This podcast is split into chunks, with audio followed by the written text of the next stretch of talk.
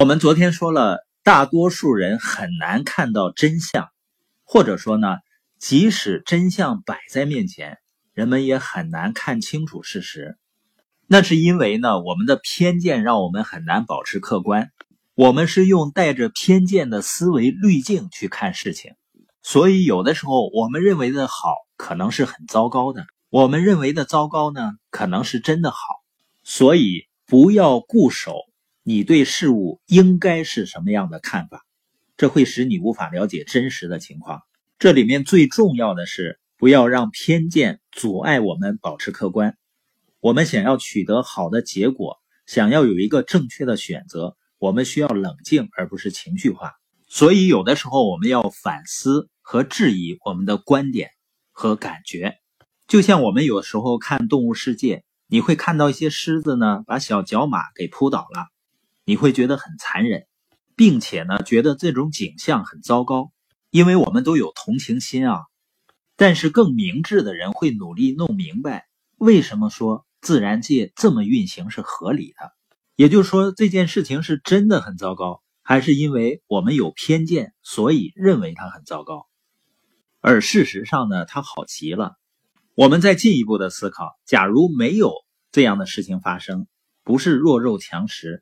那这个世界会变好还是变差呢？你发现角马呢会大量的繁殖，然后呢草原就会不堪重负，这个世界呢就会变得更差。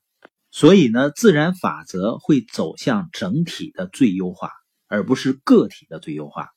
但是我们大多数人只是根据事物对自身的影响来判断好坏，我们多数人都会把对自己或者自己关心的人不利的事情叫做坏事儿。而忽视了更大的好，群体呢也有这种倾向。有的比较极端的宗教信仰者呢，他会认为自己的信仰好，然后呢排斥所有其他的信仰。这样呢，在历史上有导致两方信徒互相残杀的，而且他们都坚信自己在做对的事情。这些人很难再从对方的视角去看事情了。当然呢，我们都理解啊。人们喜欢对自己有利的东西，不喜欢对自己有损的东西。但是，只根据事物对个人的影响，就把它判断为绝对的好或者绝对的坏，这样是不合理的。这么做就是在假定个人的愿望比整体的好更重要。而自然法则似乎是把好定义为是对整体好的东西。所以呢，这里面有一个什么事情是好的普遍的法则，也就是说，一个东西要好。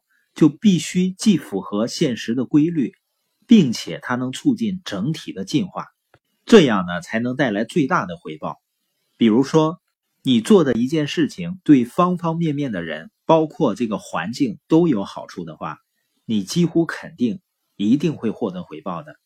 如果相反，你的事情呢只是少部分人获益，但是会有人受伤害，这样的事情呢就不会长久。或者呢，最终会获得惩罚。